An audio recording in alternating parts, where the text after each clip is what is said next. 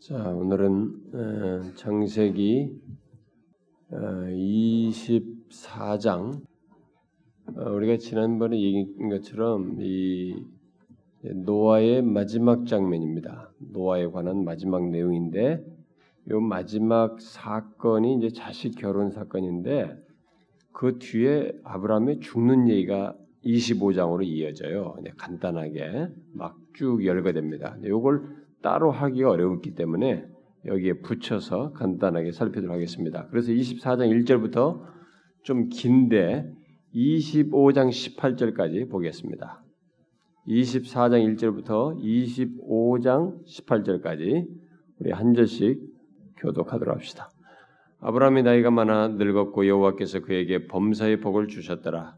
아브라함이 자기 집 모든 소유를 맡은 늙은 종에게 이르되 정하건대 내 허벅지 밑에 내 손을 넣어 내가 너에게 하늘의 하나님 땅의 하나님이신 여호와를 가리켜 맹세하게 하노니 너는 내가 거주하는 이 지방 가나안 족속의 딸 중에서 내 아들을 위하여 아내를 택하지 말고 내 고향 가서 내 아들 이삭을 위하여 아내를 택 종이르되 여자가 나를 따라 이 땅으로 오려고 하지 않냐거든 내가 주인의 아들을 주인이 나, 나오신 땅으로 인도하여 돌아가리까 아브라함이 그에게 이르되 내 아들을 그에게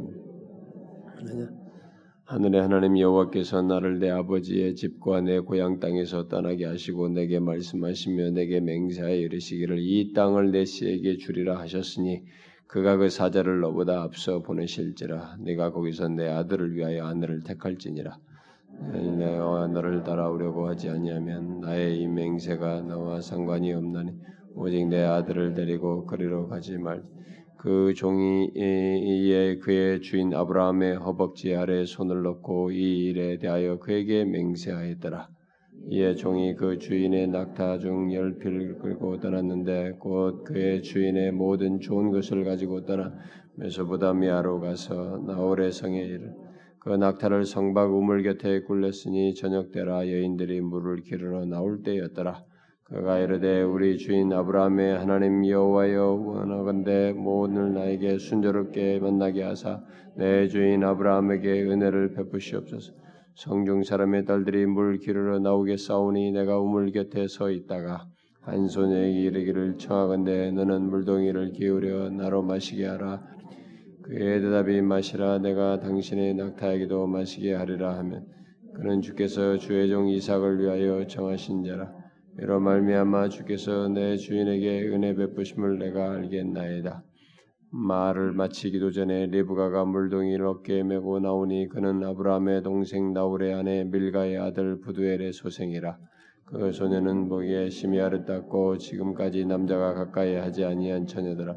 그가 우물로 내려가서 물을 그 물덩이에 채워 가지고 올라오는즉 종이 마주 달려가서 이르되 청하건대 내 물동이에 물을 내게 조금 마시게 하라. 그가 이르되 내 주여 마시소서 하며 급히 그 물동이를 손에 내려 마시게. 마시게 하기를 다하고 이르되 당신의 낙타를 위해서도 물을 길어 그것들로 배불리 마시게 하리다 하고 급히 물동이에 물을 그 위에 붓고 다시 기르려고 우물로 달려가서 모든 낙타를 위하여 기는 그 사람이 그를 묵묵히 주목하여 여호와께서 과연 평탄한 길을 주신 여부를 알고자 하더니 낙타가 마시기를 다음에 그가 반세겔의 금거리와 열세겔 무게의 금 순목걸이 한 쌍을 그에게 주며 이르되 네가 누구의 딸이냐? 청하건대 내게 말하라. 네 아버지의 집에 우리가 유숙할 곳이 있느냐? 그 여자가 그에게 이르되 나는 빌가 나홀에게서 낳은 아들 부두엘의 딸이니 또 이르되 우리에게 집과 사료가 족하며 유숙할 것도 있나이다.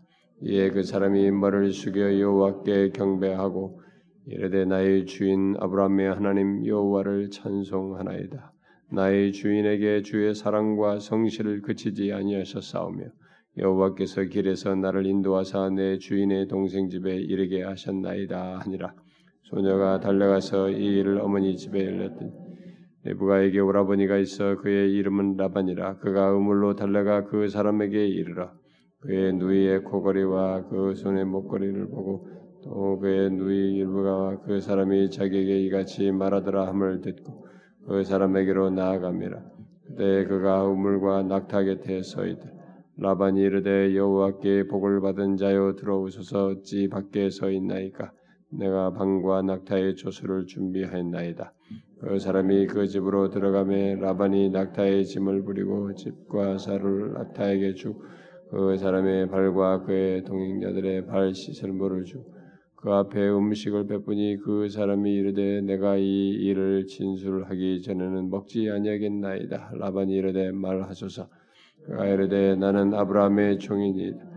여호와께서 나의 주인에게 크게 복을 주시어 창성하게 하시되 소와 양과 은금과 그 종들과 낙타와 나귀를 그에게 주셨고 나의 주인의 아내 사라가 노년에 나의 주인에게 아들을 낳으며 주인이 그의 모든 소유를 그 아들에게 주었나니 나의 주인이 나에게 맹세하게 하여 이르되 너는 내 아들을 위하여 내가 사는 땅 가난 족속의 딸들 중에서 아내를 대가지 말고 아버지 집내 족속에로 가서 내 아들을 위하여 아내를 대가라 하시. 내가 내 주인에게 여쭈되 혹 여자가 나를 따르지 아니하면 어찌하리까? 한즉 주인이 내게 이르되 내가 섬기는 여호와께서 너의 사자를 너와 함께 보내어 너에게 평탄한 길을 주시리니 너는 내 족속 중 내 아버지 집에서 내 아들을 위하여 아내를 택할 것이다. 네가 내 족속에게 이를 때에는 네가 내 맹세와 상관이 없으리라. 만일 그들이 네게 주지 아니할지라도 네가 내 맹세와 상관이 없으리라 하시기로 내가 오늘 우물에 이르러 말하기를 내 주인 아브라함의 하나님 여호와여 만일 내가 하는 길에 형통함을 주실진 내가 이 우물 곁에 서 있다가 젊은 여자가 물을 기르러 오거든 내가 그에게 청하기를 너는 물동이에 물을 내게 조금 마시게 하라 하여 그의 대답이 당신은 마시라. 내가 또 당신의 낙타를 위하여도 기르라 하면 그 여자는 여호와께서 내 주인의 아들을 위하여 정하여 주신 자가 되리이다 함 내가 마음속으로 말하기를 마치기도 전에 리브가가 물동이를 얻게 메고 나와서 물로 내려와 걷기로 내가 그에게 이르기를 청하건대 내게 마시게 하라. 한즉 그가 급히 물동이를 얻게 내려하지 내가 당신의 낙타에게도 마시게 하라. 내가 마시게 그가 또 낙타에게도 마시게 하니 내가 그에게 묻기를 네가 누이 딸이냐 한적 이르되 밀가가 나홀에게서 나온 부두엘의 딸이라 하기로 내가 코걸이를 그 코에 꿰고 손목 손목걸을 그 손에 끼우고 내 주인 아브라함의 하나님 여호와께서 나를 바른 길로 인도하사 나의 주인의 동생의 딸을 그의 아들을 위하여 택하게 하셨으므로 내가 머리를 숙여 그에게 경배하고 찬송하였다. 이제 당신들이 인자함과 진실함으로 내 주인을 대접하라거든 내게 알게 해 주시고 그렇지 아니할지라도 내게 알게 해 주셔서 내가 우로든지 좌로든지 행하게 하소서. 아반과 부두엘이 대답하여 이르되 이 일이 여호와께로 말미암았으니 우리는 가부를 말할 수 없노. 네부가가 당신 앞에 있으니 데리고 가서 여호와의 명령대로 그를 당신의 주인의 아들의 아내가 되게 하라. 네브람의 종이 그들의 말을 듣고 땅에 엎드려 여호와께 절하고 은금 배물과 의복을 꺼내어 리브가에게 주고 그의 오라버니와 어머니에게도 보물을 주니라. 이에 그들 곧 종과 종행자들이 먹고 마시고 유숙하고 아침에 일어나서 그가 이르되 나를 보내어 내 주인에게로 돌아가게 하소서. 리브가의 오라버니와 그의 어머니가 이르되 이 아이로 하여금 며칠 혹은 열흘 또는 열흘 우리와 함께 머물게 하라. 그 후에 그가 갈 것이니라. 그 사람이 그들에게 이르되 나를 만류하지 마소서. 여호와께서 내게 평통한 길을 주셨으니 나를 보내어 내 주인에게로 돌아가게 하소서. 그들이 이르되 우리가 소녀를 불러 그에게 물으라 하고 리브가를 불러 그에게 이르되 네가 이 사람과 함께 가르냐? 그가 대답하되 가게.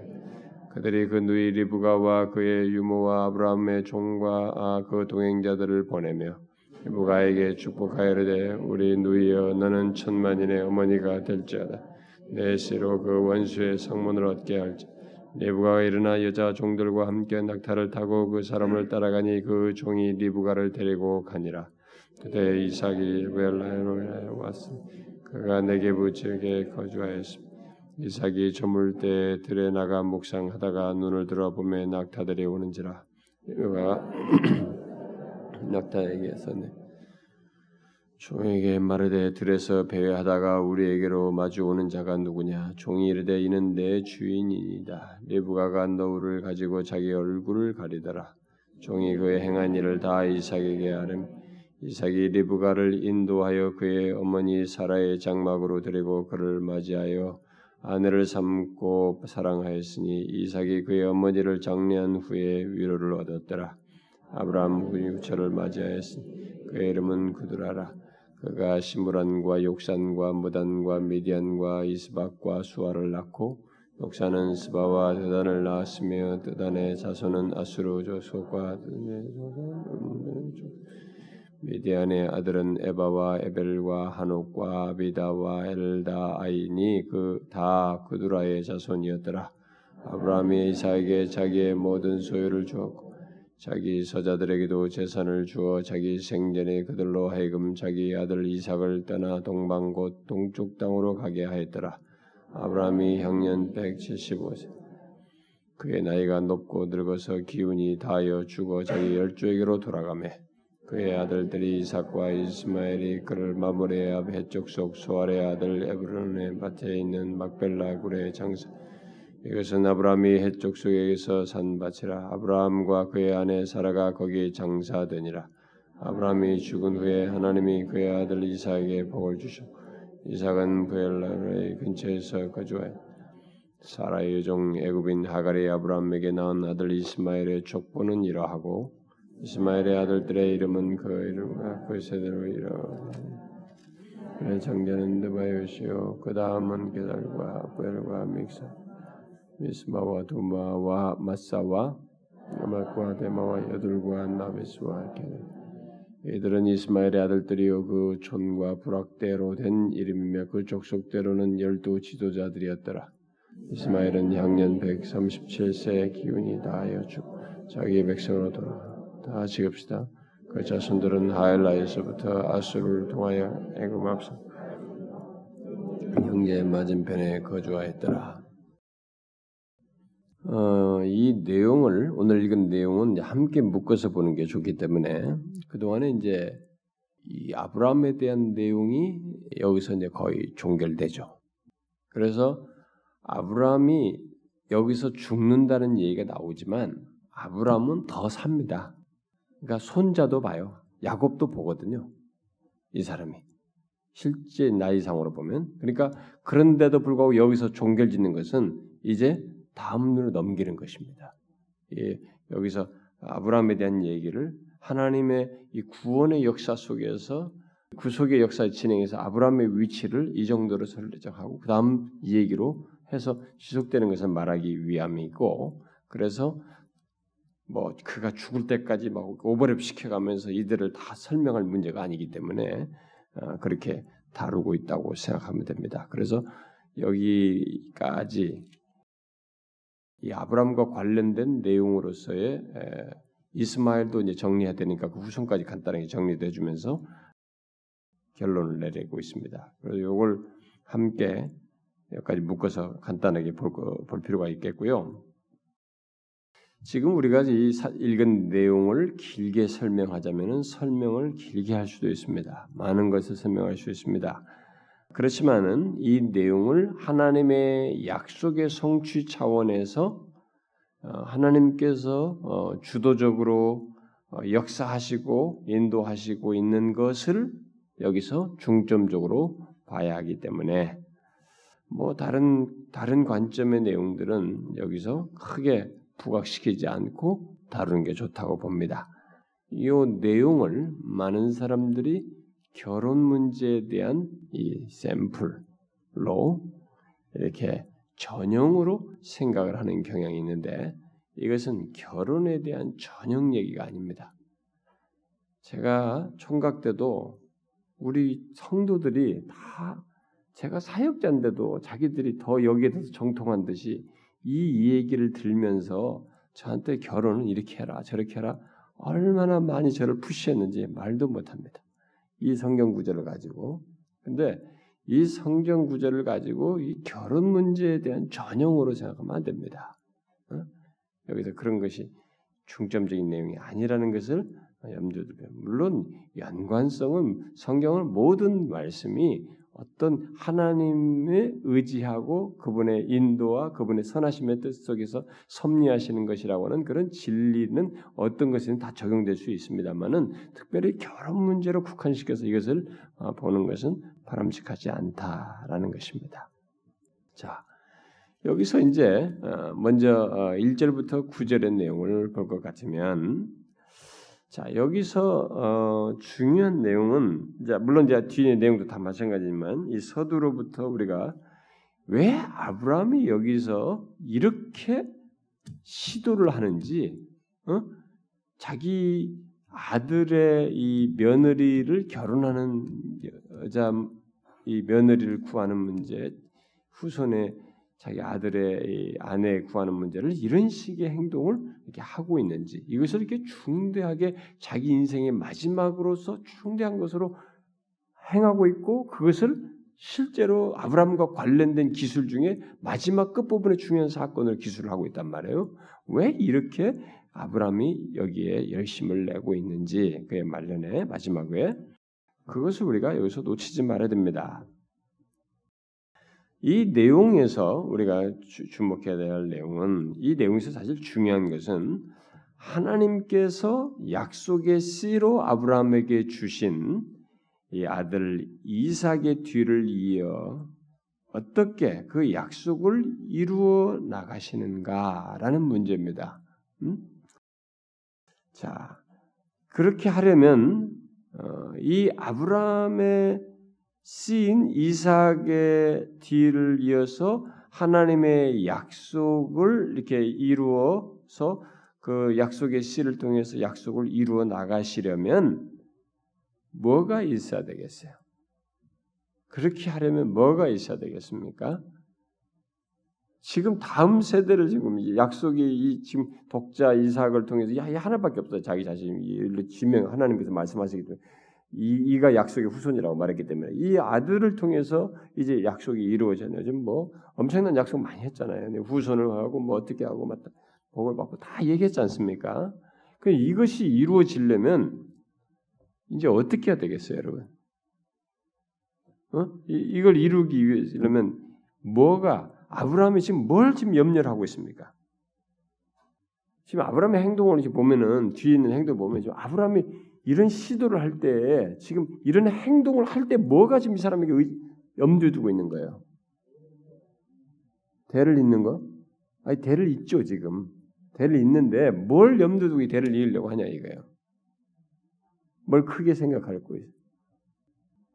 응? 그러니까 우리가 제가 질문을 하는, 질문하는 것은 여러분들이 정확히 대답을 못하더라도 이 질문을 함으로써 여러분들이 생각을 하면서 기억이 더 되도록 하는 것입니다. 어? 더쑥 말하고 지나가면 기억이 안 날 수도 있는데 강조점, 중요성이 떨어질 수도 있는데 이렇게 함으로써 중요성이 인식되도록 하기 위함입니다. 자, 아브라함에게 주신 이 아들 이삭의 뒤를 이어서 약속을 이으려면 아브라함 생각에는 섞이지 않아야 된다는 거예요. 응? 섞여서는 안 된다는 거예요. 이게 영리 굉장히 여러분요 이런 마인드는요 부모들이 자기 자식이 우리가 예수 믿는 가정에서 내 자식이 만약에 결혼한다 그러면 우리가 신앙의 이게 빠른 길을 이렇게 후손으로 이어지려고 하면은 부모의 생각이 뭐가 있겠어요? 섞이지 않아야지 얘가. 얘가 믿음 있는 사람과 신앙을 같이 공감하는 사람하고 결혼을 해야지. 이런 거 아니겠어요? 우리도 그렇게 한다고. 근데 이때는 더 지금 그런 중대한 하나님부터 다 계시를 받은 상태란 말이에요. 섞이지 않아야 돼. 더 적극적인 용어로 말하면 구별되는 것입니다. 음? 구별되는 것이 필요했어요. 바로 그것을 지금 행하려고 하는 것입니다. 여기서 우리가 주목할 내용은 그거예요. 이미 하나님께서는 아브라함을 아브라함 자신에게서부터 그걸 보여 드러내셨고 강조하셨습니다. 아브라함 혼자 아브라함에게 말씀할 때도 갈대아 우를 불러낼 때도 뭐예요? 그 우상 숭배하는 그곳에서 불러내는 구별시키는 거죠. 어? 구별을 시켜서 그 약속을 이루기 위한 그래서 구별하고 구별된 삶을 살도록 하시는 그 일을 하셨단 말이에요. 자, 그것을 계속 이어야 하는 것입니다. 그것이 이으려면 독자 이삭의 결혼과 결혼해서 이제 그것이 나타나야 되는데 바로 독자 이삭의 이 결혼을 생각해야 할 시점에서 아브라함은 두 가지 위험을 생각하는 것입니다. 자기 또 두 가지 위험 앞에 있는 것이기도 하죠. 하나는 뭐예요? 가나안 족속과 섞일 위험이에요. 음? 또 다른 하나는 그가 하란으로 되돌아가는 것입니다. 되돌아갈 위험이에요. 응? 아브라함은 여기서 하나님 얘기 다 듣고 지금까지 여기서 쫙 안에 왔어요. 근데 다음 세대는 그게 없으면은 그냥 상황이 필요하면 아, 우리가 어려운데 저쪽으로 가자. 가버릴 수 있는 거예요. 응? 사람이 힘들면은 어디 빌붙을 데 없냐? 내가 어디 좀 여기서 힘든데 좀 살 길이 없나? 그래서 관련성 있는 데를 찾아가는 것입니다. 응? 이두 가지의 위험이 있는 거예요. 그래서 그걸 이 종에게 계속 크게 강조합니다. 그 상황에서 바로 그런 위험 있는 상황에서 아브라함이 하나님의 약속을 생각하지 않고 만약에 그 둘 중에 하나라도 취하게 된다 그러면은 이제 지금까지 자기를 불러서 계속 지켜왔고 약속을 이루어서 계속 구별하려고 해야만 하는 이 구별된 상태가 파괴되는 것입니다. 그리고 이상의 결혼 문제와 함께 그 후손도 똑같은 일이 발생되게 되겠죠. 바로 이런 위험을 어, 의식한 아브라함이 지금 종을 보내어서 씨의 자기의 씨인 아, 이삭의 아내를 어떻게 구해야 되는지를 말해주고 있습니다. 그 무엇보다도 하나님께서 약속을 성취하시기 위해서 얼마나 놀랍게 섭리하시고 개입하는지를 우리가 여기서 아, 볼수 있죠. 먼저 아브라함이 하나님께서 범사의 복을 복 주시는 삶 속에서 가장 중요하게 생각한 것이 있는데 그것은 약속의 씨를 잇는 문제였습니다. 말년에 자기 노년에서 마지막에 자 아브라함은 이미 우상 숭배가 있던 모든 백성들로부터 자신을 불러내서 구별된 삶을 살게 하시고 어, 약속을 주심으로써 어, 자신을 모든 사람과 구별된 거룩한 자로 세우시는 것을 계속 불, 갈대우를 불러 뒤로부터 지금까지 살아오면서 그걸 확인했습니다. 알고 있습니다. 그걸 깨닫고 있습니다. 사실 그런 아브라함의 모습은 어, 예수 그리스도의 모형이기도 합니다. 그런 이런 구별해서 거룩한 자로 세우시는 것은 어, 그리스도의 모형이기도 해요. 하나님께서 어, 아브라함을 그리스도의 모형으로 이렇게 세우시는데 여러분 이 구약에서 어, 중요한 것 중에 하나가 모형이에요. 모형. 뒤에서 나올 것의 모형으로 나오는 거예요. 이 계속 그런 모형이 나오는데요. 타이포스라고 하죠 우리가. 근데 여기 아브라함이 그리스도의 모형으로 어떤 모습들을 이렇게 드러내는 장면들이 있는데 여기 지금 아브라함은 그렇게 구별해서 거룩한 자로 세우시는 이런 것이 그리스도에 대한 모형이라고 우리가 볼 수 있어요. 근데 하나님께서 아브라함을 그리스도의 모형으로 세우시는 것은 아브라함을 통해서 모든 사람들이 구원을 얻잖아요. 예, 그러니까 모든 인류가 그를 통해서 새롭게 되어야 하기 때문에 나중에 예수 그리스도를 통해서 모든 인류가 구원을 얻습니다. 그런 모형이죠. 그래서 이 사람을 이렇게 거기서 불러내 가지고 구별해서 거룩한 자로 세우시죠. 음? 아브라함은 하나님께서 아무 이유 없이 자기를 구별시킨 것이 아니라는 것을 알고 있는 것입니다. 그래서 그것을 자기 후손에게도 계속 이게 이제 이어져야 된다는 것을 의식하고 있는 것이죠.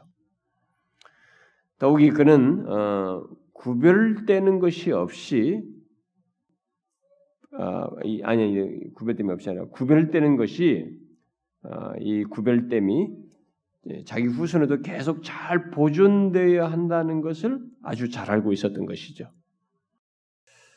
아, 그것은 하나님의 약속, 특별히 씨의 약속이 계속 강조해주고 있는 사실이기도 한 것입니다.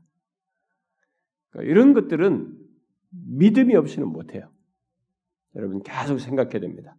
이런 행동이 다 믿음으로 하는 것입니다. 그래서 아브라함은 어, 이삭을 가난 여인과 어, 결혼시키지 않고 하란으로 돌아가게 하지 않도록 하는 확고한 태도를 그의 종을 불러서 한 것입니다.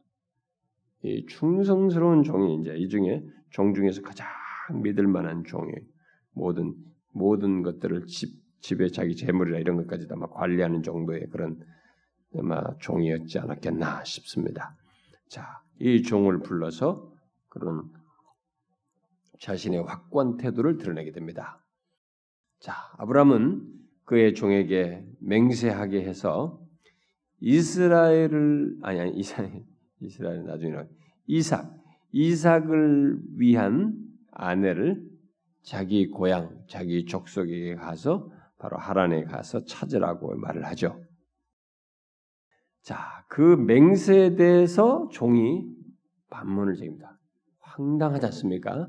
어디에 가서 자기 종이 했는데 거기서 원래 해서 데려온다는 얘기예요. 음? 그러니까 종은 당연히 맹세까지 하는 마당이니까 여기서 밤, 질문이 안 생길 수가 없습니다. 만약에 안 오겠다면 어떻게 합니까? 응? 사람도 안 봤는데 누가 못 본 사람을 내 평생에 맡겨서 이렇게 따라올 여자가 어디 있느냐 이거요.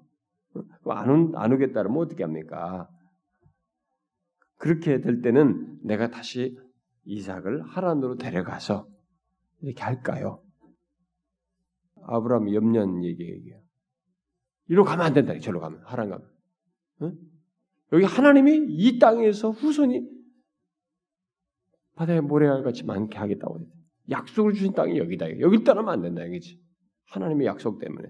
그래서 절로 안 보내는 거 절대 안 되는 것이죠. 그, 그 질문에 대해서 아브라함은 어떤 경우에도 이삭을 데려가지 말 것, 절로 데려가지 말 것.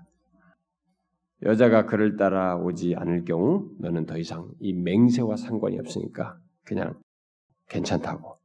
그러면서도 아브라함이 뭐예요? 믿음을 가지고 있었습니다. 어? 믿음이까 왜냐하면 하나님께서 약속의 후손을 얘기했기 때문에 이것을 하나님이 이루셔야 된다는 그런 믿음이 있었죠. 그래서 거기 믿음 있는 표현을 하잖아요. 7절에 응? 하늘의 하나님 여호와께서 나를 내 아버지 집과 내 고향 땅에서 떠나게 하시고 자기를 떠나게 할 때부터 이 구별됨이 있었다는 걸 얘기하는 거예요. 내게 말씀하시며 내게 맹사에 이르기를 이 땅을 네스에게 주리라 하셨으니 그가 그 사자를 너보다 앞서 보내실 것이다. 그러니까 이 약속을 이루기 위해서 사자를 너보다 앞서 보내실 거다. 그 사자를. 이 그 사자는 우리가 앞에서 말한 것처럼 여호와의 사자야. 여호와의 사자로서 좀 등장하는 그분은 우리가 말할 때 보통 천사가 아니라고 그랬죠. 그리스도예요. 구약에서 그리스도로서 나타나시는 그분을 말하는 것이라고 보는 것이 맞다라는 거죠. 응? 그가 그 사자를 너보다 앞서 보내실 거라. 뭐 어떤 사람이 천사로 얘기하면 보통 천사를 앞서서 보낸다 이런 말을 하기 때문에 뭐 그렇게 말하는 사람도 있습니다만. 근데 이 약속을 이루시는 데 있어서의 이 모든 주도자가 그리스도예요. 우리가 이미 앞에 어, 봤죠. 그 소돔과 고모라 할 때도 얘기해 봤습니다. 자, 보내실지라 네가 거기서 내 아들을 위하여 아내를 택할지니라. 자, 요 얘기를 나중에 종이 그 집에 가가지고 이 리브가 집에 가서 말할 때 또 다시 말합니다. 조금 표현이 다른데 더 보세요. 40절을 보세요. 주인이 나에게 말했습니다. 주인이 내게 이르시기를 내가 섬기는 여호와께서 그의 사자를 너와 함께 보내어 내게 평탄한 길을 주시리니 아브라함은 믿었어요. 평탄한 길을 주실 것이다. 너와 함께 가서 너 혼자 가는 게 아니다. 그의 사자가 너와 함께 가서 평탄한 길을 주실 것이다. 너는 내 족속 중 내 아버지 집에서 내 아들을 위하여 아내를 택할 것이니라. 그러니까 믿었어요. 이 사람은 종은 아, 그안 돌아면 안 어떻게 할까 했지만은 아브라함은 하나님께서 약속을 이루실 것에 대한 굳건한 믿음이 있었기 때문에 여호와의 사자께서 너와 함께해서 반드시 그렇게 할 것이라고 확신을 하고 말을 했던 것입니다. 자, 아브라함은 이러한 어, 그렇게 해서 어, 구별 이런 구별됨이 하나님의 뜻이고 자기가 지금 이런 구별해야 된다는 거죠. 씨가 후손이 구별돼야 된다는 것을 자기를 구별하신 것이 이어져야 된다는 것을 알고 있었기 때문에 그것이 바로 하나님이 원하시는 것이고 뜻이기 때문에 여자가 기꺼이 자기 종을 따라 오도록 하나님께서 역사하실 것이다. 이렇게 믿은 것입니다. 이 하나님의 뜻에 대해서 하나님께서 이건 자기가 옳, 옳다고 하시는 것이기 때문에 분명히 결과를 그렇게 하실 것이다 아, 믿은 것입니다. 그래서 그때 종은 이제 아브라함의 허벅지에 손을 넣었습니다. 이게 옛날 번역은 환도뼈라고 그랬죠. 어, 환도뼈. 환도뼈는 남자의 이 그 성기가 있는 그 뼈를 총칭해서 엉덩이뼈 통칭을 통해서 일반적으로 이제 말을 하는 것이죠. 그래서 환도뼈에다가 왜 손을 이렇게 넣어서 이렇게 하냐면은 씨를 걸고 후손을 걸고 맹세를 하는 것이에요. 내와 당신 나의 모든 후손을 걸고. 그러니까 이게 이게 이들에게서는 그게 굉장히 중대한 거란 말이에요. 그러니까 그걸 걸고 예, 하는 것이죠. 그래서 거기다 손 넣고 맹세를 하게 하는 것이죠. 그래서 여기는 이제 허벅지 옛날에 환도뼈인데 허벅지에 손을 넣고라고 어, 번역을 했습니다. 자, 그래서 그 일에 대해서 어, 맹세를 했어요. 자, 아브라함이 여기서 소망한 것은 사실상 하나님의 소망이기도 하죠. 응? 하나님이 원하시는 것이에요. 이것도 뜻을 이루기 위해서 앞으로 구원의 역사를 이루기 위해서 이건 하나님의 소망이기도 한 것입니다. 그러니까 우리들이 신앙생활하면서 하나님이 소망하시는 것, 하나님이 기뻐하시는 것을 이렇게 잘 이렇게 추구하는 것을 하나님이 기뻐하십니다. 그 길을 하나님께서 평탄케 하시는 겁니다. 자신이 소망하고 자신 뜻하는 것을 추구하면서 계획하면서 그걸 하려고 이루려고 하는 그 길에는 하나님이 항상 동행하셔서 길을 여시는 거예요. 우리들이 뭐 하나님과 생각이 다른 길을 막 자기 욕심대로 자기 오고 싶은 것을 막 하면서 하나님 이가 이대로 길을 열어주세요 이렇게 하면서 왜 하나님 이거 안 해줍니까 이렇게 할 문제가 아니에요 여러분. 일차적으로 우리는 하나님이 기뻐하시는 것을 따르는 추구하는 것이 이게 결국 복된 길이라는 걸 여기서 배워야 됩니다. 우리가 하나님의 길로 행하면서 그의 뜻에 전적으로 의지할 때 우리는 확신을 가지고 갈 수 있어요. 거기서 그의 인도를 경험하게 되는 것입니다. 자, 그 다음에 이제 뒤에는 이제 종이 이 얘기를 반복하는 내용이 나온단 말이에요. 그래서 10절부터 53절까지 긴 내용은 그렇게 뭐큰 문제가 아닙니다. 간단하게 설명할 수 있는 내용인데 10절부터 53절까지 내용에서 하나님 주의 사자께서 인도하시는 내용이에요.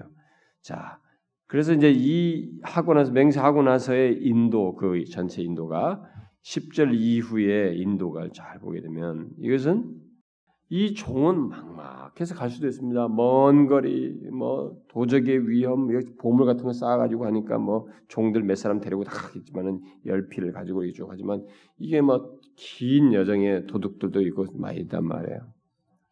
근데 하나님이 다 인도하신 거예요. 그냥 있게 되는 것입니다. 왜냐하면 이런 후손을 이어야 하는 하나님의 그것이 있기 때문에 이 종이야 불안하고 두렵고 뭐 어떻게 될 것인가 진짜 너무 막막하게 이루어질 것인가 이런 생각이 들지 모르지만 하나님은 여기서 확실하게 인도하는 것입니다.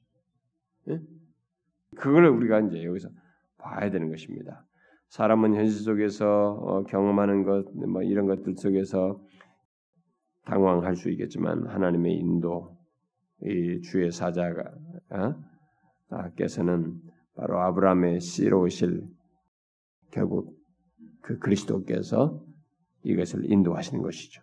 음? 사실 이것은 주의 사자 인도는 그리스도의 씨로 오실 그분의 그리스도의 인도라고 볼 수 있어요. 자, 아브라함의 종은 어, 귀한 것들을 잔뜩 싣고 길을 따라서 이제 하란으로 쭉 가서 결국 그 긴 여정을 잘 도착했습니다. 도착했을 때 이제 도착하니까 당장 그것이 뭐예요? 이 사람은 막그 오직 그가 한 목표를 위해서 맹세까지 하면서 왔단 말이에요. 그러니까 그, 거기에만 관심이 온마음 있는 거예요. 충성스러운 종이죠. 어, 여호와께 한 표적을 어? 표적으로서 이삭을 위해서 작정하신 여자를 알게 해달라고 구한 것입니다. 예. 그 종은 하나님께 표적으로서 그 여자의 돕고자 하는 마음 그리고 섬기고자 하는 이런 마음을 이렇게 보게 해달라고 그랬습니다. 그런 것을 보여달라고 그랬어요.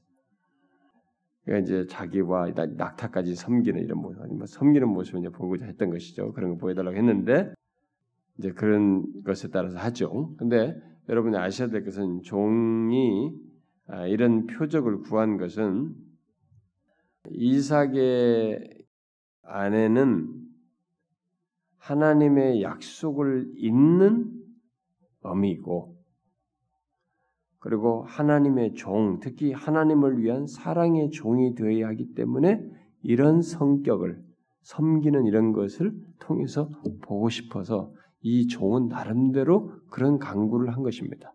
그러니까 종은 상당히 지혜로운 사람이죠. 응? 이, 그런 것이 있는 어? 이 여자의 돕고자 하는 마음과 섬기고자 하는 마음을 왜냐하면 자기 주인 나중에 주인이라고 그러잖아요. 돌아가서 내 주인이라고 그러죠. 이삭을 어, 자기 주인으로 섬깁니다. 이 사람이.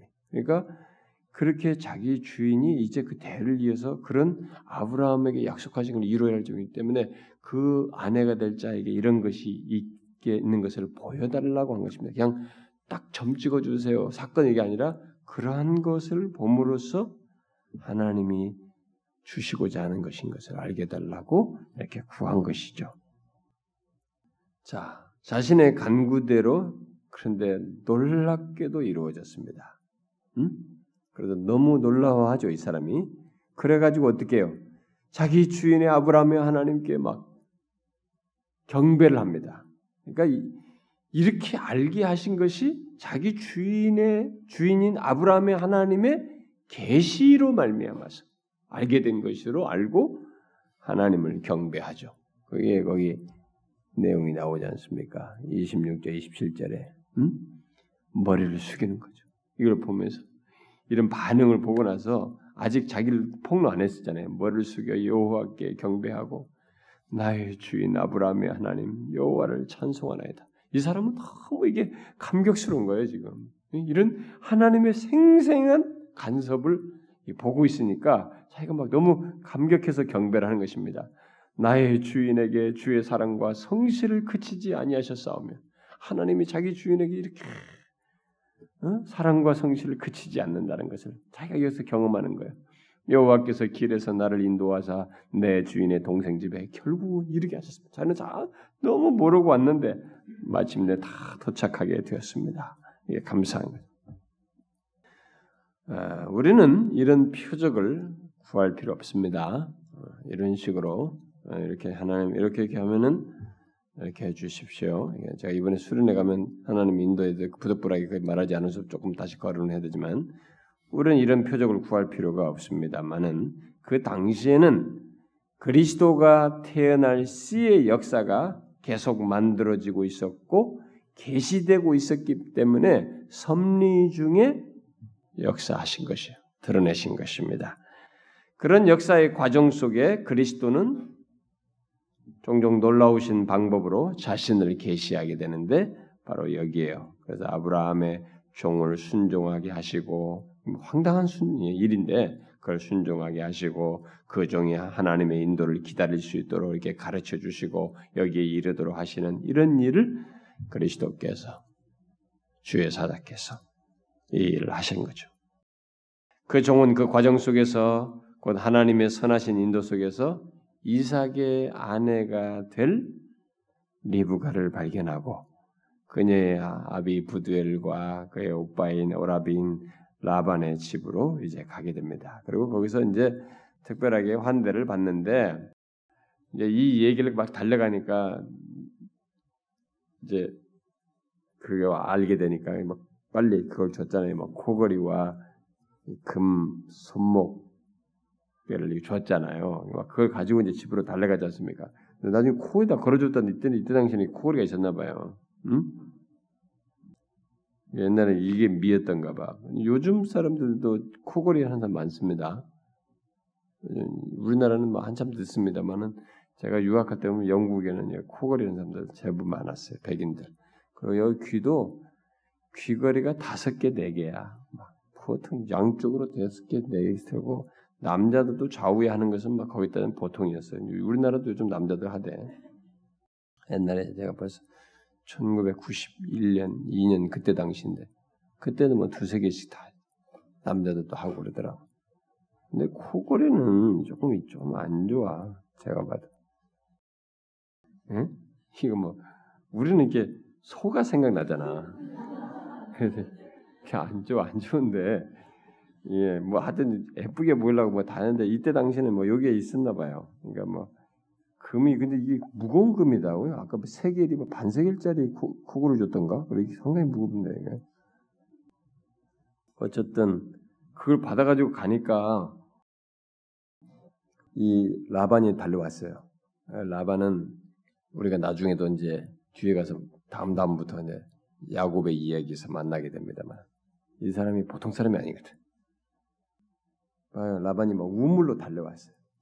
그 사람이 이렇게 라반이 30절에 보면 그의 누이의 고거리와 그 손의 손목 고리를 보고 이거 뭐 그거부터 봤어 이 사람은 그의 누이 리브가가 그 사람이 자기에게 이같이 말하더라 함을 듣고 어, 이 사람은 굉장히 그 현실주의자거든 아주 거기에 밝은 사람이에요 그거 보고 놀란 사람이지 하나님도 약간 이렇게 자기 마음대로 이렇게 예, 움직이려고 하는 그런 스타일.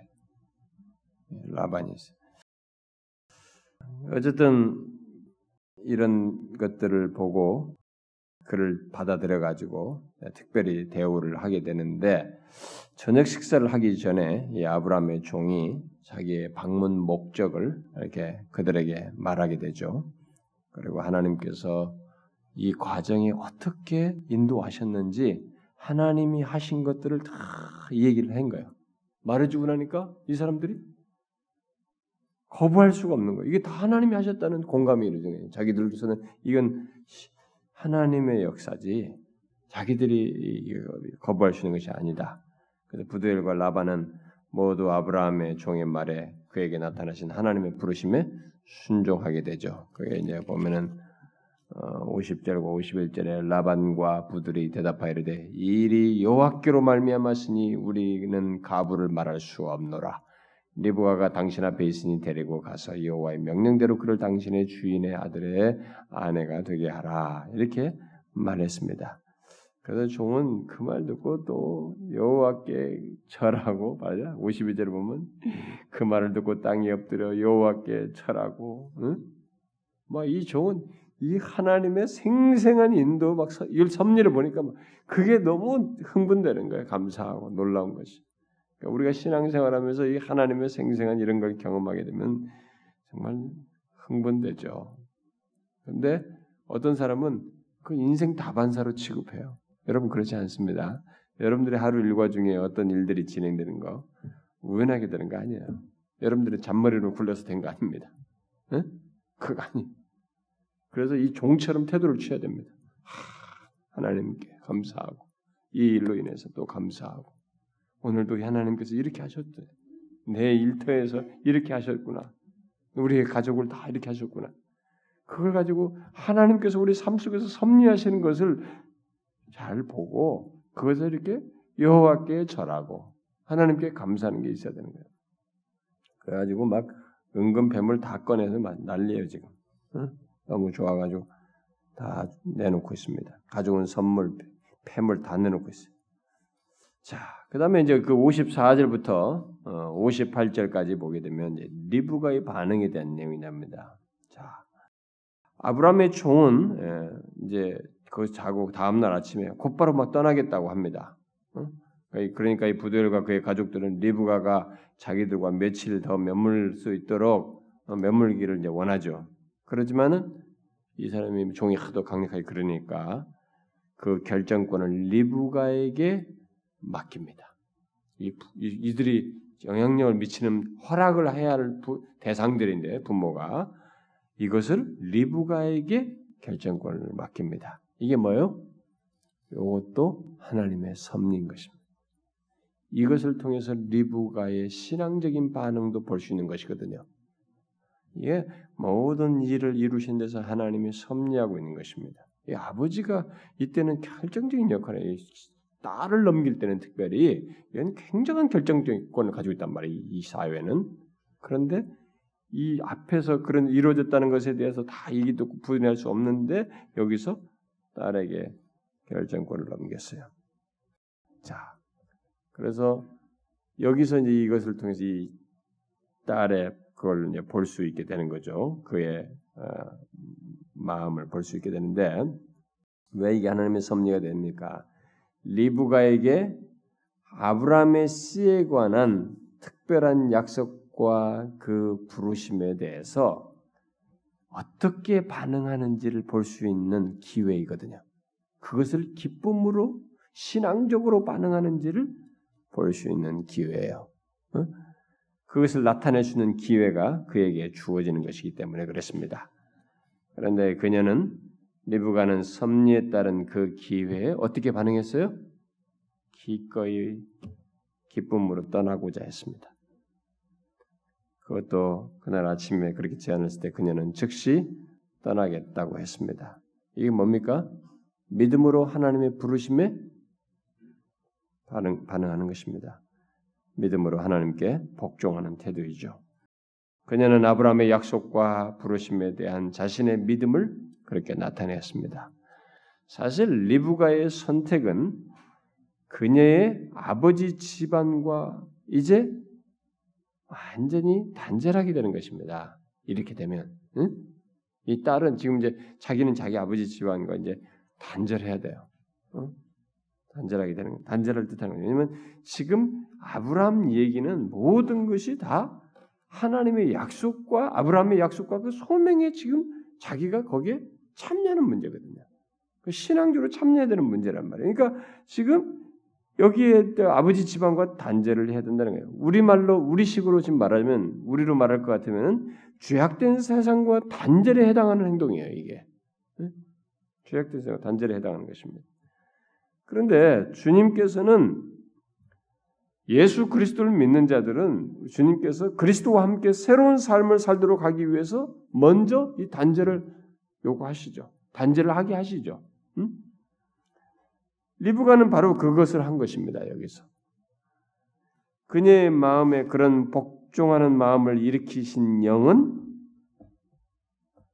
예수 그리스도와 함께 새로운 삶으로 나아가는 모든 사람들 안에서 역사하는 그 영과 동일한 영이에요. 예나 지금이나 똑같습니다. 여기서 이 여기에 이런 마음에 복종하는 마음을 갖게 하는 그런 역사하는 그 영은 예수 그리스도를 따르는 그래서 예수 그리스도와 함께 새로운 삶으로 나아가는 모든 사람들이 동일하게 갖는 그들 안에서 역사하시는 동일한 영이에요. 우리들도 그 성령의 역, 그 영에 의해서 우리가 이렇게 옛 생활을 단절하고 주님의 뜻을 쫓아서 행하는 것입니다. 그래서 하나님 믿는 사람들은요, 예수 그리스도 안에서 하나님을 믿는 모든 사람은 신앙에 있어서 그 질이, quality가, 그 그리고 중심성이 동일해요. 어? 그래서 똑같이 예수 믿는다 그러면서도 이게 이런 동일한 영이 아닌 그래서 요한일서에서 말한 것처럼 거짓 영, 어? 영이 다른 그런 모습을 가진 게 그거 구분할 수 있습니다. 이 그리스도와 함께 허락되는 새로운 삶을 계획에 따르지 아니하고 전혀 이런 단절, 죄와의 단절, 어? 옛 생활과의 단절, 세상과의 단절, 죄악된 세상과의 단절이 이런 것이 없는 어? 그런 것들은 그런 사람들은 영이 다른 것이에요. 자, 그러면 뒤에 음, 24장 그 59절부터 이제 67절까지 보게 되면 이삭과 리브가의 이 이제 만나는 장면이 여기 나오는데 여기 부두엘과 라반은 아, 리브가를 축복한 뒤에 보내게 되죠. 그렇게 해서 이 일행이 이제 또 다시 어, 이삭이 있는 곳으로 이제 도착하게 되는데 그 도착할 즈음에 날이 이제 저물었단 말이에요. 근데 이삭이 들에서 묵상하고 있었다는 겁니다. 여기 요게 지금 아주 복잡 이 단어를 어떻게 해석하냐 아주 어려움합니다. 지금까지 교회 역사 속에 다 왜냐면은 이삭이 저물 때 들에 나가 묵상하다가 그런데 이 묵상한다고 이 단어가 히브리 말이 구약 전체죠. 여기 딱 여기 하나밖에 안 나온다. 한 번밖에 안 나온다. 그러니까 이걸 어떻게 해석하는지를 어디서 이 단어를 좀 이렇게 연관된 걸 못 찾으니까 이걸 해석하기 어려운 거예요. 문맥 속에서 해석한답시고 해석을 하는데 그래서 여러분 우리 한글 번역에도 보면 이 공동 번역 성경도 이걸 뭐냐면 바람 쐬러 나갔다로 번역했어요. 어? 들에 바람 쐬러 나갔다가 봤다는 거죠. 공동 번역이 번역. 또뭐 새 번역이라고 하는 것은 산책하다로 번역했어요. 영어 번역도 다, 다 가지각색 다 다릅니다. 고대 번역들도 다 달라요. 고대 번역들도 보면은 거닐다로 번역했고 또 친구와 대화다로 번역. 친구와 대화하다가 봤다는 거예요. 또 우리 지금 우리말 번역은 이 라틴어 번역에서 나온 거예요. 라틴어 불가타에 묵상하다로 번역했어요.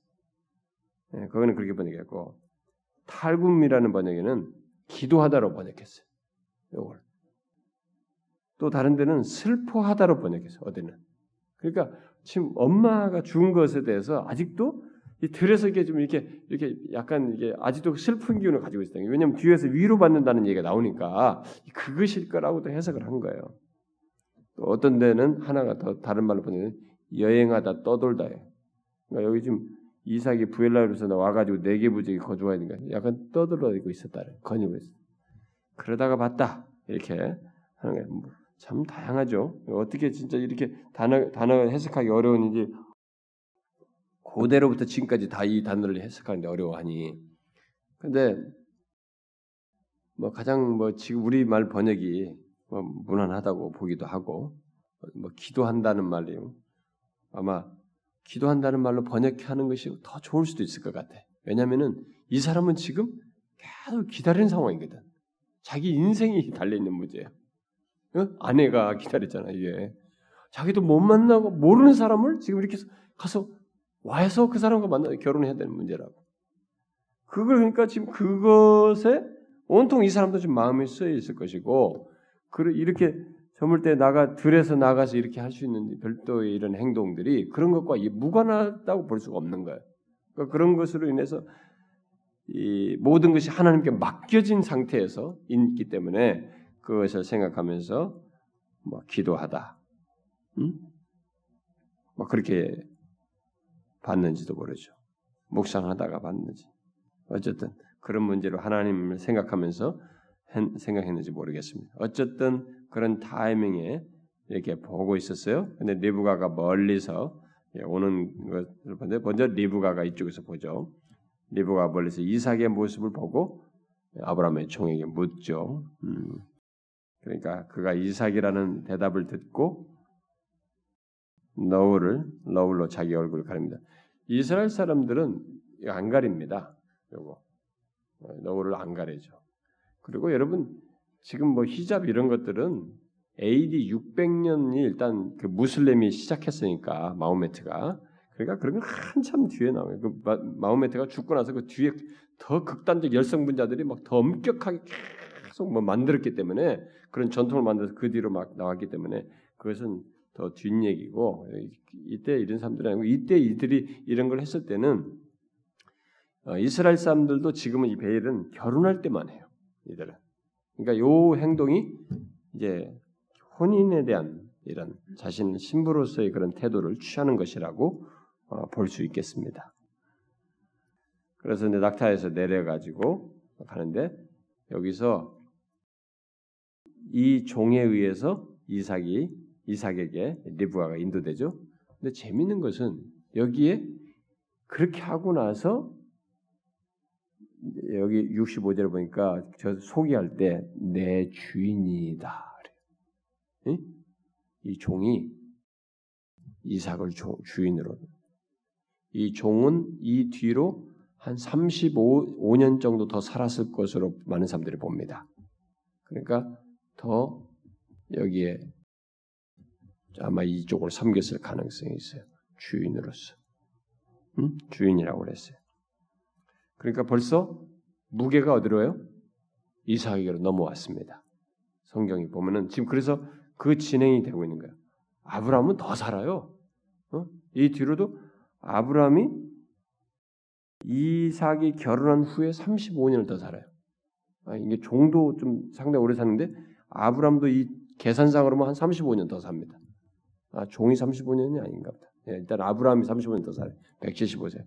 그리고 손자 야곱이 태어난 뒤로 15년 더 살아요.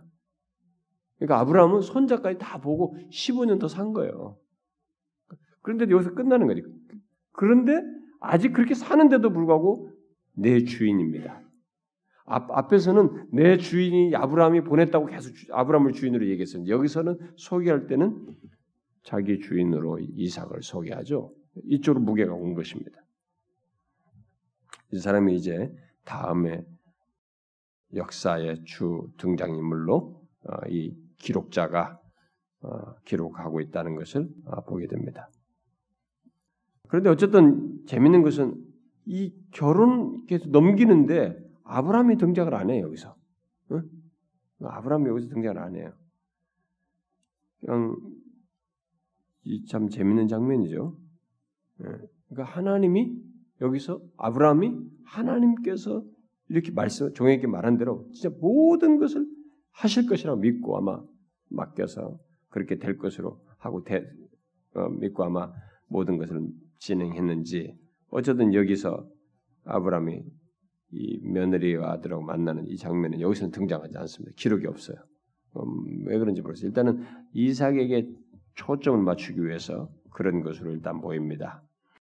자, 어쨌든 이제 아브람 아니 이삭과 이 리브가는 서로를 이제 만나게 되죠. 이렇게. 근데 이 만남이 하나님으로부터 서로를 받는 그리고 하나님 안에서 서로 만나는 그런 모습입니다.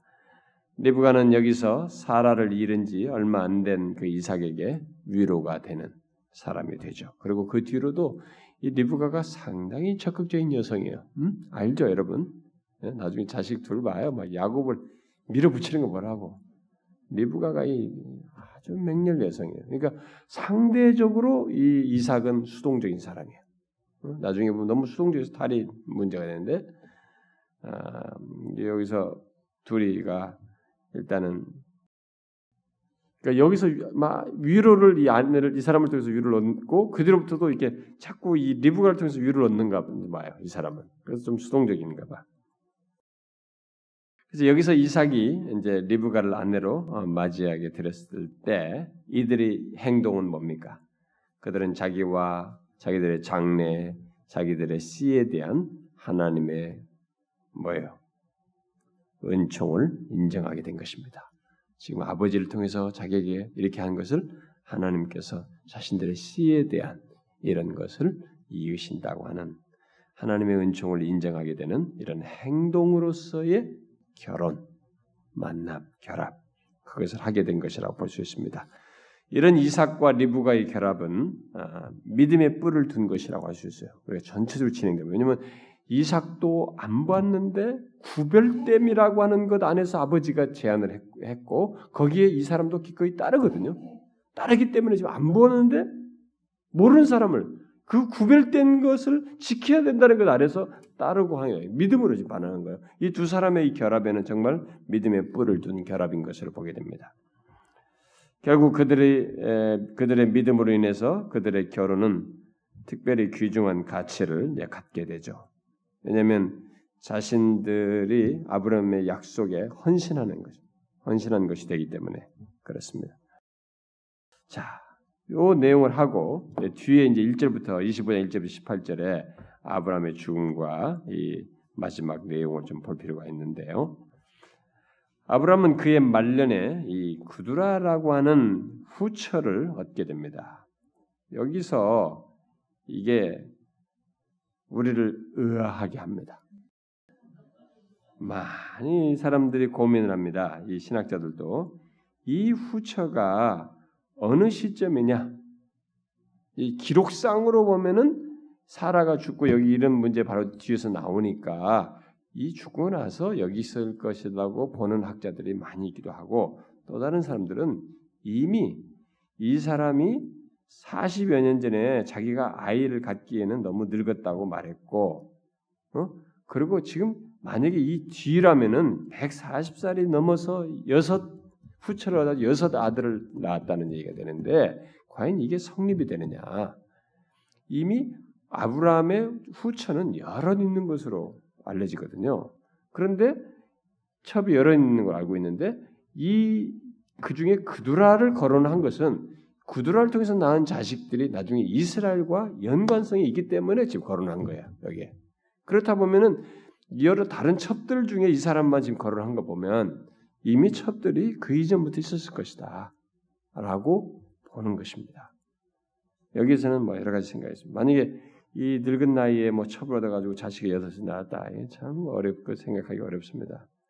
예, 우리가 그리고 그래서 우리가 아브라함의 말년 방황인가 이렇게 말할 수 있는 거예요. 음? 참그 생각하기 어렵습니다. 문맥에 참 이해하기 어려워요. 우리로서는 참 제가 이 설명하면서 이 장세기를 강의하면서 만약에 그렇다면 제일 난감한 부분을 통과하는 게. 그러나 우리가 그렇게 오해할 수 있는 건 아닌 것 같습니다. 여러 첩들이 있었던 걸 볼 때 이때 당시는 그런 것이 허용적이었기 때문에 크게 법적으로 문제가 되지 않고 그걸 여러분 보세요. 사라가 첩을 이렇게 했지 않습니까? 자기가 그걸 자신들이 허용하는 사회란 말이야. 자기가 메인이면서도 응? 응? 안방 주인이면서도 그렇게 했단 말이에요. 그런데 여기서 기록된 것에서 우리가 주목할 내용은 그게 아니에요. 지금 그녀를 통해서 이 아들을 낳게 되지만 죽기 전에 아브라함이 그 아들들에게 재물을 주어서 자기 장막으로부터 다 멀리 이동시켰다는 거, 가게 돼 동방으로 가게 했습니다. 왜냐하면 하나님께서 자기에게 이상만이 그의 축복과 약속을 상속받을 자로 이렇게 말씀해 주셨기 때문에 다 떠나게 한 것입니다. 그러므로 이삭의 씨는 다른 아들들의 후손들과 섞여서는 안 된다는 거죠. 그래 이스마엘 후손과도 섞여서도 안 되고 어쨌든 아브라함은 175세로 삶을 마무리하게 됩니다.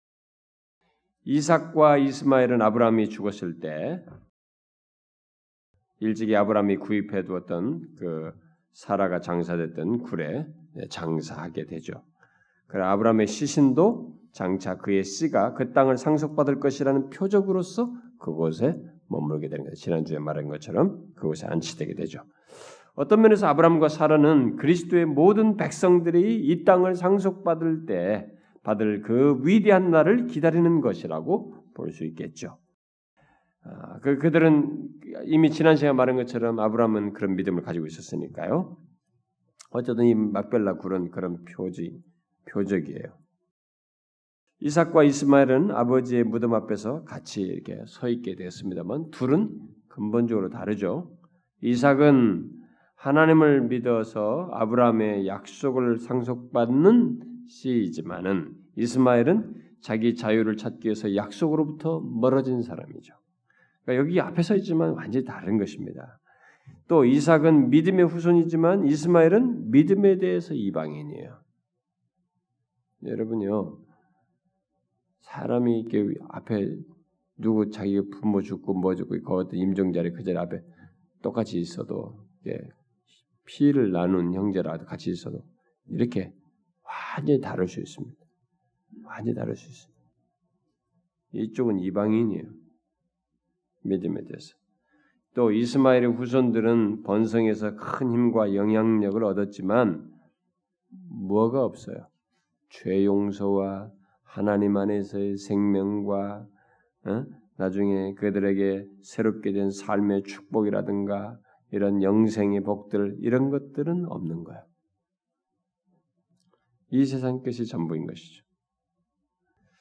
그래서 이런 그 그리스도로 말미암아 이삭에게 주어지는 그런 아브라함의 축복들, 뭐죄 용서하고 어렵담을 얻게 되고 영생의 축복과 하나님 앞에서 얻게 되는 많은 삶의 복들, 이런 복들은 믿음으로 아브라함의 자녀된 사람들만 허락되는 얻게 되는 복이죠.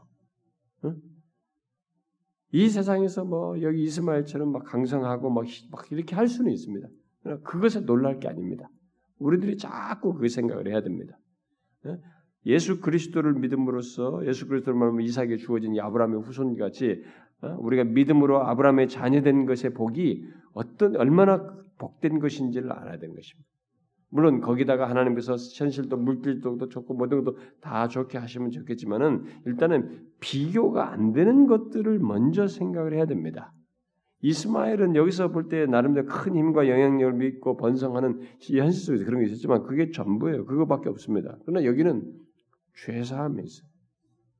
죄 용서함 받고 생명을 얻고 하나님의 생명, 하나님의 것을 이 땅에서부터 또 영원한 생명으로 이 땅에서 갖는 것이 있습니다.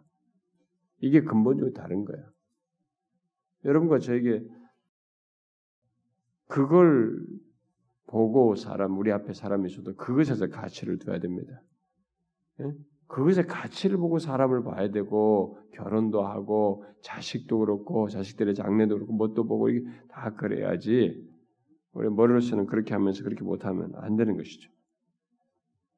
여기서 하나님께서 어, 아브라함을 세우셔서 구별하신 것이 앞에서 제가 그리스도의 모형으로 삼은 것이라고 말을 했습니다. 그러니까 장차 그리스도를 통한 어떤 새 법칙이죠. 세상과 구별된 새 법칙이 세상을 지배하는 죄의 법칙에 맞서서 서야 한다고 하는 것을 그리스도께서 나중에 완전히 드러내실 것입니다. 그런 것의 모형이에요. 아브라함. 그러면 저와 여러분은 지금 바로 그런 사람으로서 아브라함의 후손으로서 있다면은 우리는 그런 모습이 있어야 되는 것입니다. 우리는 세상과 다른 법칙을 가지고 살아가는 것이에요. 이 세상을 지배하는 죄의 법칙이 아닌 세상과 구별된 삶의 법칙을 가지고 사는 것이어야 합니다. 이게 아브라함의 후손, 믿음으로 말미암은 아브라함의 후손들의 특징. 아브라함은 그것에 대한 모형, 예수 그리스도께서 이루실 새 법칙을 이루실 것의 모형으로서 그런 구별됨을 보여준 거예요. 그래서 그 구별됨을 구현하고 밑으로도 넘기려고 한 것입니다. 이게 하나님께서 택하여서 구별시킨 사람의 삶의 새 법칙이에요. 그것을 예수 그리스도께서 완전히 보이시는 겁니다. 그리고 예수 그리스도 는 아브라함 후손된 자들은 그것의 특징을 갖는 것이에요. 우리는 그래야 되는 것입니다. 여러분 아시겠습니까? 이런 것은 가벼운 게 아닙니다. 믿음으로 아브라함의 후손된 자들은 이 세상의 죄의 법칙과 맞서 있습니다. 그걸 따라가지 않아요. 지금 갈대아우로서 떠나서 이렇게 구별되는 그 과정을 계속 후손까지 하는 것처럼 이게 새로운 삶의 법칙으로 그에게 있는 거예요. 우리는 그것이 그리스도 안에 있는 자의 특징이라는 걸 알아야 됩니다. 바로 그것을 이루기 위해서 기적으로 이삭을 주었고 그 이삭에게 후손도 해서 하고 계속적으로 하나님은 그걸 드러내시는 거예요. 그것이 계속 손상될 때마다 하나님이 건드리시고 건드리시는 거예요. 역사 속에서 이스라엘 백성. 그리고 그것에 대한 완벽한 실체를 예수 그리스도 안에서 구현하는 것입니다. 그래서 신약 성경을 보세요. 우리가 다 구별된 걸 얘기하지 않습니까? 성령이 너희 안에 거하신 줄 아냐? 그리스도의 영이 우리 안에 거예요. 구별됨을 지키는 것입니다. 거룩함을 갖는 것이죠. 여러분과 저에게 아브라함을 구별하신 것처럼 지금도 우리를 구별하십니다. 우리는 아브라함의 후손으로서 이 땅을 살고 있습니다. 믿음으로 말미암은 그리스도 안에서야 아브라함의 후손이죠. 그러니까 이 특징을 우리가 가지고 살아야 됩니다. 그리고 이것은요 돈 주고 살 수 없이 생기는 것이에요. 그리스도 안에 있는 자에게만 그 특성을 갖게 되는 것입니다. 여러분들이 뭐 예수를 진실로 믿는 사람들은 한 가지라고도 드러나요, 그게. 오히려 이렇게 세상에 세상을 지배하는 죄 법칙이 있다는 것이 막 오래 가지도 못해요. 막 힘듭니다. 불편해요. 고통스럽고. 그거 막 오히려 그게 안 어울려요. 아브라함이 그게 합니까? 자기가 막 이스라엘 가는 사람 막 어울리는 걸 즐겨요? 힘들어요. 이 지난주에 봤잖아요. 지난주에 그 땅 하는 것도 용납하지 않았습니까? 다 줘서라도 구별하자. 안 어울려져요. 차이가 있는 것입니다. 이 구별됨은 우리에 의해서 된 것이 아니고 하나님에 서된 것이 그리스도 안에서 그리스도로 말미암아서 된 것이기 때문에 이게 특성이 이게 흐려지지가 않아요, 사실은. 우리에게 근본적으로 다 있는 것입니다. 여러분, 이 복된 특권을 뭐 여러분들이 억지로만 내가 이거 가져야 돼 이 차원이 아니에요. 이 구별됨을 지켜 드러내는 것입니다. 소유한 것을 드러낸 것이에요. 여러분들에게 주어진 그 특성을 본성을 따라서 성령께서 우리 안에 드러낸 심균 그것을 드러내는 것입니다. 그렇게 하면서 하는 거예요. 그리고 아브라함이 이삭에게 하듯이 우리는 그걸 지켜야 돼요. 응? 그걸 보고자 해야 됩니다. 우리들도 우리의 삶에서 내 관계 속에서 우리 교회 속에서 우리 자식들에게서 모든 결혼 속에서 보고자 해야 됩니다. 그런데 이 아버지의 열심을 보십시오. 우리도 그래야 되는 것입니다. 기도합시다. 하나님 아버지 감사합니다. 하나님께서 우리를 항상 주님의 말씀으로 우리의 갈 길을 밝혀 주시고 하나님에 대한 이해를 더 갖게 하시고 주님을 알아가는 그런 은혜와 복을 주시니 감사합니다. 하나님의 우리의 남은 여생이 주님을 더 깊이 알고 그 알물 통해서 하나님이 원하시는 것을 기꺼이 쫓고 우리가 추구하고 소망하는 것이 바로 하나님의 소망이 되는 그 정도로 하나님의 뜻에 예민하고 기꺼이 따르는 저희들 되게 하여 주옵소서. 하나님 아버지 이 시간 우리가 구하인 것을 기억하여 주시되 주님 우리가 또 수련회를 별도로 이렇게 시간을 갖고 타지에 가서 하나님 은혜의 시간을 가지는데 뭐 하나 하나님이 도와주시지 아니하시면 우리가 어떤 것도 기대할 수가 없습니다. 우리가 이동하는 것에서부터 아이들의 모든 안전 그리고 모든 순간순간 한 번 한 번의 집회에서 하나님께서 역사하시는 것 너무도 다양한 각자의 심령을 오르만지시는 것 소신자에서부터 또 사모하여 나오는 외부 교인들과 일본 성도들까지 그들의 심령을 만지시는 것 우리에게 허락된 시간에 하나님의 진리를 열어주시고 감동케 하시는 것, 증가하는 자의 안에서부터 역사하시고 감동 주시는 것, 모든 것이 하나님의 역사와 인도가 없으면 되는 것이 없습니다. 하나님이여 우리 가운데 계셔서 역사해 주시고 성령으로 충만케 하여 주시옵소서.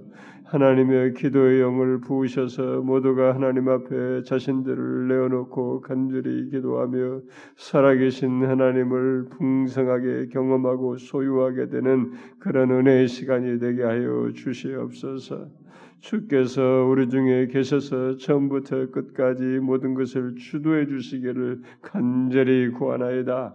하나님의 참여하는 사람 어린아이까지 한 사람도 하나님의 손을 벗어나는 자 없게 하시고 주님 주시는 은혜에 덧입지 못하는 자 없게 하여 주옵소서. 성령의 크신 감동과 역사를 미사오니 인도하여 주시고 우리를 충만케 하여 주옵소서. 이 시간 또한 기도한 것이 있으니 여러 가지를 들어주시되 하나님여 주일에 동안의 은총 그리스도의 성도들이 와서 하나님의 사카모토 자매의 이 세례에 동참하게 됩니다. 그 자매를 하나님께서 세례를 베풀 때 인치셔서 하나님이여 정령 그가 하나님의 택한 백성으로서 일본 땅에 돌아가서 하나님의 신실한 일꾼으로 복음의 씨앗으로 쓰임 받게 하여 주시옵소서. 하나님이여 우리가 이 시간 구한 것들을 들어주시되 이 세대 속에서 몸된 교회를 통하여 참된 교회들이 많이 세워지도록 그것이 얼마나 될지 모르지만 하나님이여 우리를 존속하게 하실 때 계속적으로 이 땅 가운데 참된 교회들이 많이 세워져서 어두운 미래가 아니라 다시 부흥을 기대하고 하나님의 역사를 기대하는 미래를 전망하는 그런 역사가 있게 하여 주시옵소서. 주께서 원하시면 하나님께서 뜻하시면 또 이런 역사와 감동을 계획하시고 우리 안에 역사하신 것이면 하나님의 그런 결과를 주도하실 것을 믿사오니 이 땅 가운데 다시 주의 은혜의 물결이 크게 일어나는 역사가 하나님의 장래에 있게 하여 주옵소서. 여기 참년 각 사람의 심령을 헤아리시고 저들이 어떤 상태에 있는지 무엇을 고민하며 어떤 필요를 가지고 있는지 주께서 아시나이다. 저들의 영혼과 하나님의 정신과 저들의 육체적인 조건과 하나님의 현실의 필요들을 돌보시고 만지시고 고치시고 충만케 하셔서 또 저들의 결혼과 장래 어린아이들 모든 어린아이들까지 저들의 자녀들까지 간섭하셔서 주님의 백성들의 삶의 모든 필요를 살피시고 인도하시는 은혜를 다각적으로 경험하게 하여 주옵소서. 저들이 이 시간 이어서 기도할 때 주여 기도를 들으시고 우리들의 필요를 헤아려 주시옵소서. 간절히 구하고 우리 주 예수 그리스도의 이름으로 기도하옵나이다. 아멘.